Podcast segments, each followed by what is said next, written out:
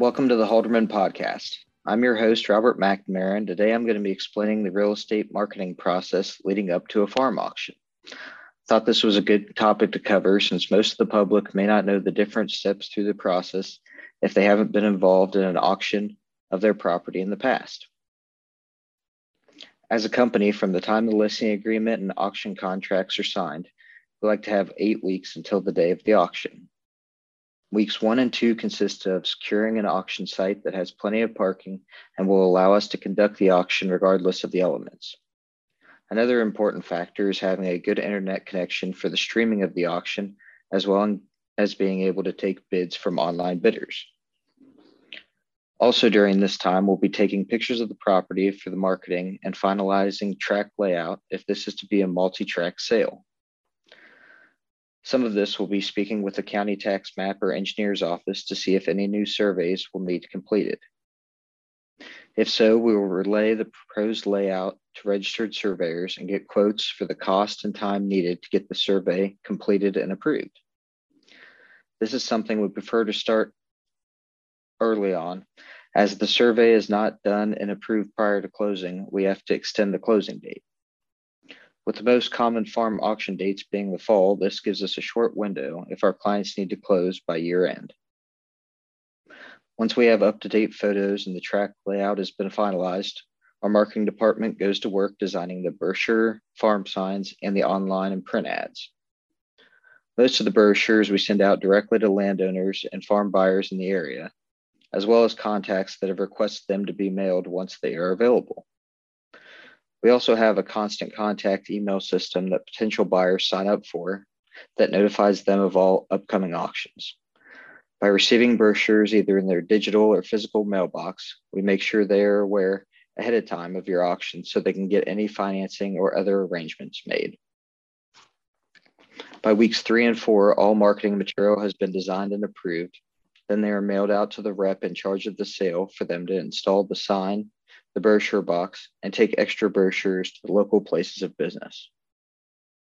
By having brochures on the counters at banks or the local co op, we are able to advertise your farm sale in places with more foot traffic than just driving down the road to see a sign. Along with the sign and mailing brochures, we also use print ads and online marketing. Online marketing has become a bigger part of our business, but we do still have people who call for information based on print ads. One nice thing about the online ads is we can see how many people have been exposed to your sale and how many are returning visitors to look at the information on the website.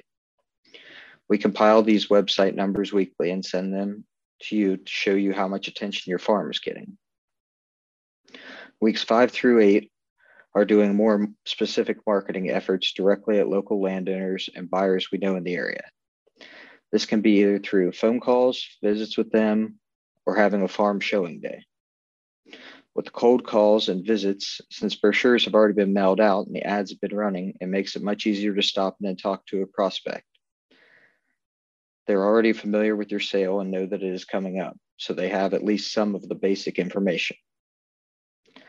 Another good resource is talking to ag lenders to see if they have any buyers asking them about the farm or if they have had anyone interested. For bare land auctions, a lot of the times buyers will not call with questions as they can see the farms themselves.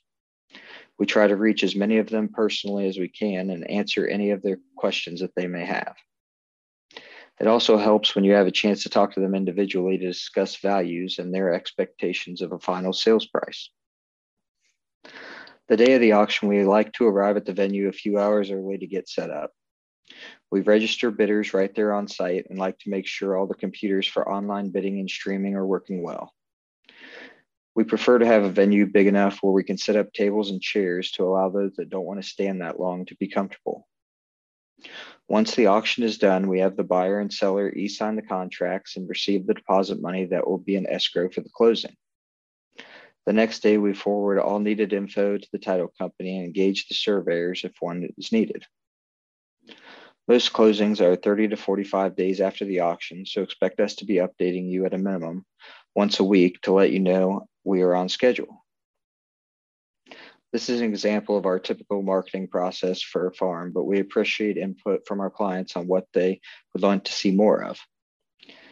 These are what we have found to be the best practices, but there could be certain marketing areas where more print advertising is typically common. And since we do all the marketing in house, we are very flexible. If you're interested in speaking with someone on the Halderman team about your farm or would like to see some of our current listings, please visit halderman.com.